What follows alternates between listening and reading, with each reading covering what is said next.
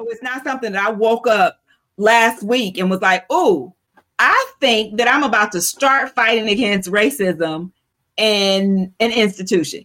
Yeah. No, there was preparation. There was yeah. preparation for my lived experiences within the church that build the confidence of who I am in Christ and who I am as a black woman. Welcome to Beyond Sermons, where we see Jesus Christ beyond the pulpit. In today's episode, we're going to continue our discussion on running the races with Dr. Heather E. Burton. Let's jump into the conversation. Speaking of love, God says you can't serve two masters. You can't serve mm-hmm. God and mammon. You know, and mammon being you know money or whatever. But they also you also have the Ten Commandments where basically you shall have no other God but uh, before me. So some of the situ- I got a funny story as okay. actually you were saying you can't serve two masters. I remember when I was younger. I don't know why I and this is what I'm talking about reading the Bible for yourself. Yeah. I used to always think the pastor was saying you can't serve two masters, God and mammoth. And I was like, I can't understand. I remember saying to my mom, I can't understand what that means that you can't serve God in a well. I just don't understand that. My mom explained it. It was mammon and wealth and money. And so that's what I mean about studying and reading. Yes. And knowing the word. Uh, and another one that I joke with is the um, balm in Gilead. I see where this is going. yes. So I'm like, well, why are these people so excited about? And you know, you're a kid in church and you're just listening, yeah. and everyone's so excited about the bomb in Gilead. And I'm like, but the bomb blows people up. I'm so confused. Didn't realize it was B A L M versus right. B MB. Right. And so I think that's the and that's and I share this with your audience just for the reality of my own story. Yeah. What it means to read the word and, and and and and understand and see things for yourself instead of just that hearing. Because if I kept if I kept listening and never picked up the word or got an explanation, I would still be thinking it's mammoth. Right. And or bomb B O M B and like why is Gilead being blown up and everyone's so excited? Right, right, right. So thanks for sharing the good uh, news with everyone that um, God doesn't support mass explosions.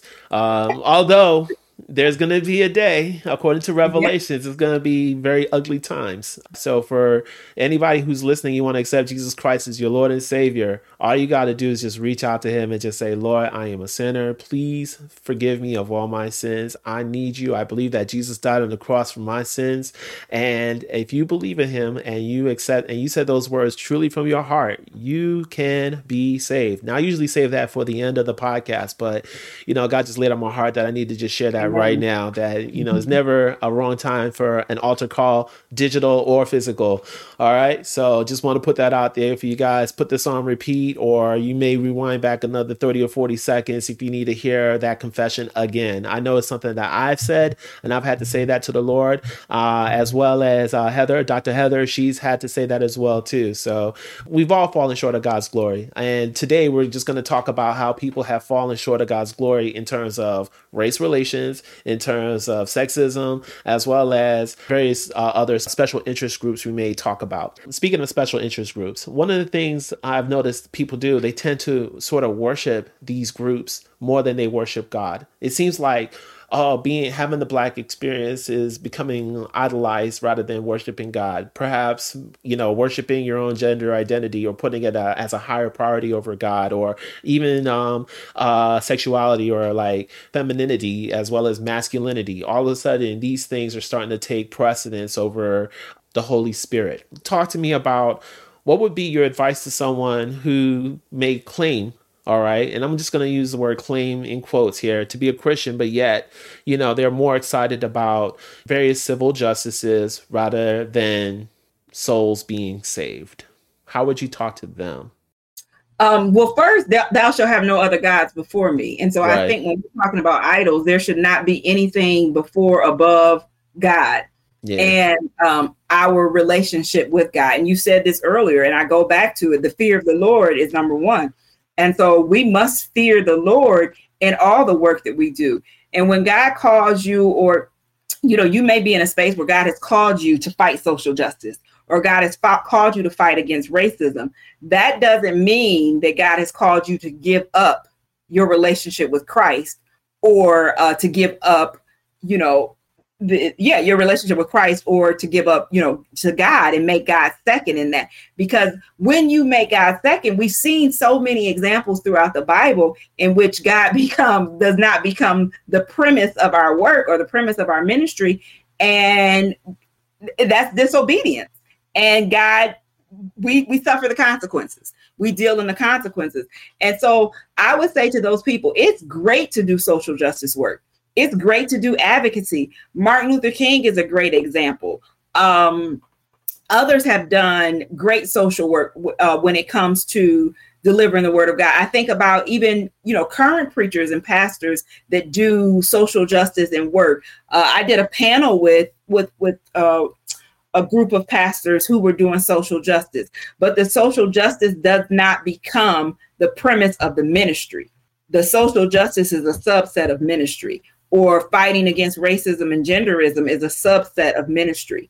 Right. So we have to, I mean, we have to deal in that space where we're fighting against systemic racism. We're fighting to empower uh, women as it relates to be, as relates to equity and issues of, of gender equity. But that should not be the premise because the thing about it is this is where I go, Chris, is that if you're going to do that work, you've got to have a foundation. Yeah and you got to be dependent upon Christ and your relationship with Christ. I pray every day the armor of God before I walk into work and before I deal with the work that I do on a daily basis. Yeah. Because if I didn't have, and, and and I will say this, the people that I work with that are doing the work with me, the majority of them are Christians. Mm-hmm. And we talk about that if we didn't have the Lord, we couldn't do the work. Yeah, right because activism even one of my mentees you know she she's out in the community a lot but her faith is what is the premise of doing the work.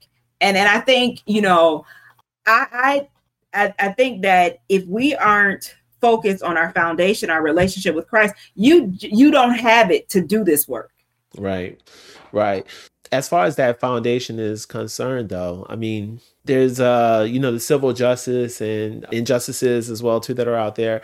Um i was trying to look this scripture up real quickly but it's somewhere in the proverbs it says a wise man wins souls how is that reflected in our daily lives so for example for me you know even just doing that spontaneous altar call you know that's me trying to fulfill that specific proverb and then there are times where i found myself you know working with let's say a lot of uh, black kids or black individuals and then there are times afterwards where I kind of have to scold myself. I'm just like, man, did I really talk with them about Jesus?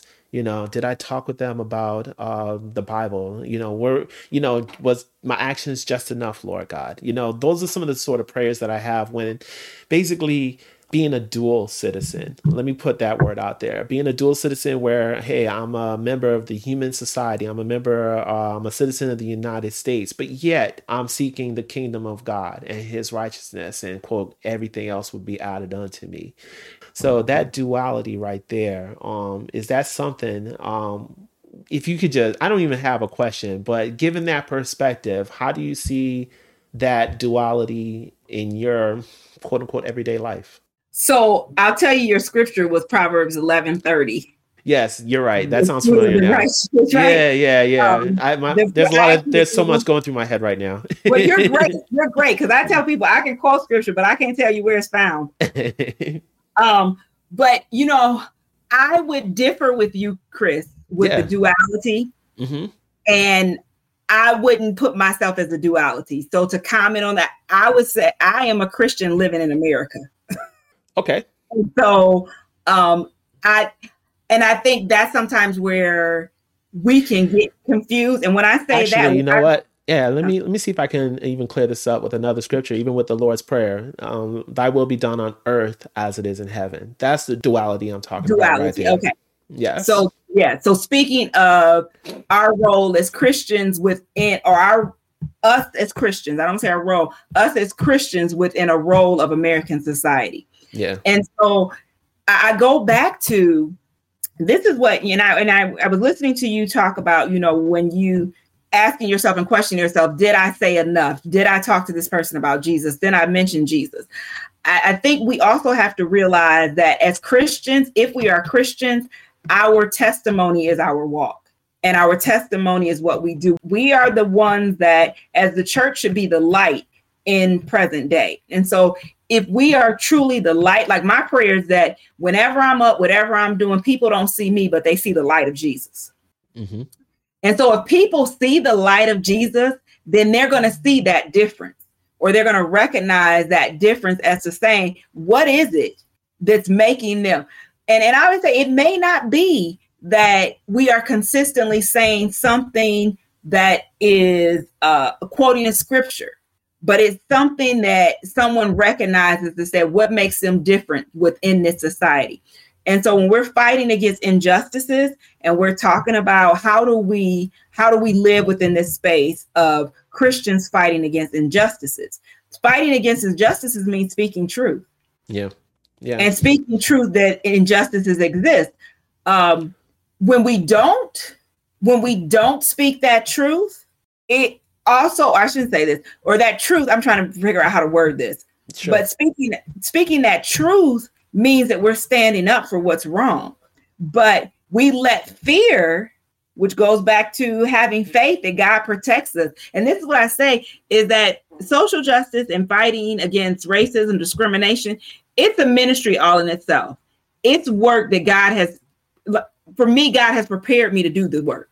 Mm-hmm. So it's not something that I woke up last week and was like, oh, I think that I'm about to start fighting against racism in an institution. Yeah. No, there was preparation. There was yeah. preparation for my lived experiences within the church.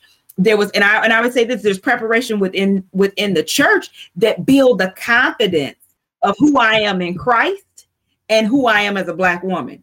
It's actually interesting that you brought that up too, because um, um, there are a couple of examples where I, uh, like in Amos chapter five, um, I want to say around rough, roughly verse twenty four, um, it talks about how the Lord begins to ignore our worship or begins to ignore our um our holy assemblies and you know so forth. All these things that are quote unquote designed on the outside to give the appearance of worshiping and honoring god. And here god is ignoring them just like he ignored you know the plead of Balaam.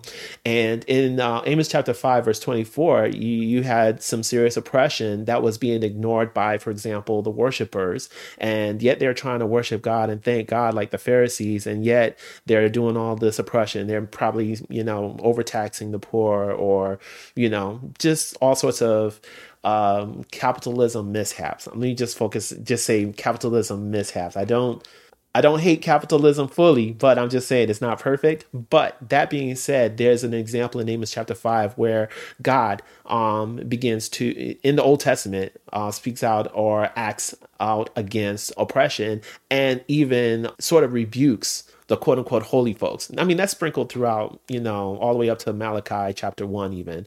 You know, Malachi chapter three, verse 10. Everybody knows mm-hmm. that scripture where, you know, bring your tithes into the storehouse.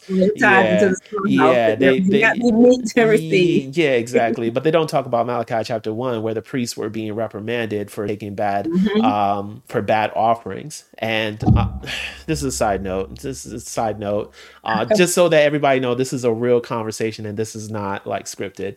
All right, there was a time where um, I played poker. I played poker. I, I, played poker and I was pretty good at it to the point where you know I would I played in you know those poker things on TV and stuff like that. You know whatever. Mm-hmm. Uh, so the thing is, um, there I'll play poker perhaps on a Saturday evening, and then I will show up to church with a wad of cash you know, because it really isn't about the money. Um, for most poker players who are really into it, it's just the thrill of the game itself. Right. And so I remember I got second place in a tournament, and I was sad. I was upset. Um, and the thing is, I even forgot the money. So somebody brought gave me the money, and I went to church, and I was just like, I stuffed it in an envelope, and I'm like, hey, I'm just giving it to church. And the thing is, people around me looked at me weird. The the ushers they looked at me weird. Some of the deacons looked at me weird, but they took the money though. They mm-hmm. took the money. They didn't question where it came from. And so when I read Malachi chapter one, you know, that's where I was just like, you know, why don't churches have uh, disclaimers in their membership bulletin saying, hey, not only do we expect financial obligations, uh, but this is the type of money we're not going to take. Right. if you're this if you're involved in this area, we need you to repent first before you start giving. Okay, you know stuff like that. So that's just a quick side note. This is a very much real conversation. I don't know. I may edit this out or not. I have no idea yet. no, but I think, I think that's the beauty of the real conversation yeah. is that it allows us to see. And I was listening to you as we are talking about the money, as we are talking about Amos, as we are talking about, you know, oppression and God fighting against oppression. It goes back to the whole when we talk about the totality of the Bible yeah. and using the totality of the Bible, we're going to get different passages that focus on different things. For instance, you know, you, you mentioned and the Bible mentions that the poor will be, always be amongst us. Yeah. And oppression existed in the Bible. But then as you you quote Amos, is that God was not pleased with what was happening with the oppressed. Yeah. And so there was an addressing to, uh, we, we want to use the word social justice. There was a, a, an addressing to economic disparities that were happening with the oppressed. Yeah. And, and but but if we take the totality, then we're we're fighting against. Yeah. Well, here go the oppressed. They gonna exist. Yeah. But so so we should mistreat yeah. the oppressed. But then we go to Amos and say, no, we can't mistreat the oppressed. And so that's where I think we go wrong. Yeah. In our relationship, and I'll say this, our relationship with the word of God. Yeah. Is is that we we try to we try to put this big summary. Mm-hmm. And and I remember uh, a wise woman, an older woman at my at our church told my mother, um, she said, why do we try to confine God to Genesis to Revelations? Okay, I'm listening. And if, we continue, if we continue to confine God in Genesis to Revelations, then we miss what God has put us on this earth to do and uh, our growth as Christians mm-hmm. because we try to put God in this box. And in other words, we're putting God in the box and we're limiting God for only what's right there in the writing. Yeah, we put him in a box and then we call him a genie. Yes, yeah, yes. Because then we saying, Lord, I need this, Lord, I want that. And we waiting for him to go. Yeah, right. the listeners can't see my head now right now, but yeah, no, yeah, see, yeah, yeah, yeah. It's interesting that you brought that up as well too, um, because the thing is, um, the type of boxes that we put them in. Um, I came across the Queen James Bible. I think um, it's basically a Bible that was edited to be more gay affirming and you know there's various kind of rewrites leviticus chapter 4 romans chapter 1 and the list goes on. Now i haven't read the full ba- um, the bible but there was one particular uh, scripture that i was thinking hey they didn't edit this scripture and I think it's uh, Judges chapter 19. Um, there's a full story on how I came across Judges chapter 19 to begin with. I'm not going to get into it. Um, Judges chapter 19, this is the story of the Levite and the concubine. Um, basically, it starts off very much realistic, where you had this priest, Levite, who had a wife, but he also had a concubine. And this concubine he loved. And given the context of the times back then, concubines is not like your current side piece. It had much more of a, a societal role. For example, if your right. wife dies and stuff of that nature, this concubine comes in and already knows how everything sort of runs and works and can be that wife, whatever. Was it God ordained? I'm not so sure about it. But the long story short is that it came to a situation during their travels with this Levi and the concubine. He he was uh, raided, or at least all the homosexuals in the town of Gibeah, which is in Benjamin, wanted basically to rape the Levite they wanted to rape this priest, and uh, the owner of the home uh, didn't allow it. And the long story short again is they ended up raping and killing uh, the concubine, which yes, yes and, and that sparked a civil war. Yeah, yeah, so that sparked a civil war, and then that war uh, was basically the eleven tribes of Israel against the tribe of Benjamin. Now Benjamin was a pretty big city, you know, or the big tribe. Instead of handing over the perpetrators they ended up sparking a civil war and I did a podcast episode on this, so you can. Did you? So the listeners can check it out for the, all the details. But the thing is, here's a situation where in the Bible, basically had a sanctuary city that was demolished by a God blessed army. And it took about two or three days or so for that demolishing to happen. Um. It did, the story ended with sex trafficking and all that stuff, but you know, whatever. Basically, here's a situation where God delivered victory against the homosexual agenda, against the sanctuary city let's take a step back from the totality of the scripture. And let's focus on the Old Testament here, where we have Judges 19 in a situation where God is basically uh, nearly destroying a town that's a sanctuary city for homosexuals. How powerful or relevant is this Old Testament narrative to today's society? Well, let me be, I'm going to be transparent that what I'll start by saying is not familiar enough with studying the passage sure. to give this type of answer to say relevance or not relevance. Because what I would also look at is to see what God's destruction or its support of the agenda of the sanctuary city, what was there a disobedient command that was done from yeah. the tribe of Benjamin? Was there something? And so I'm not familiar enough to say yay or nay to that. But I think it also goes that just what I said about the oppressed and the oppressed of uh, the, the poor be among you, and then not treating the oppressed right.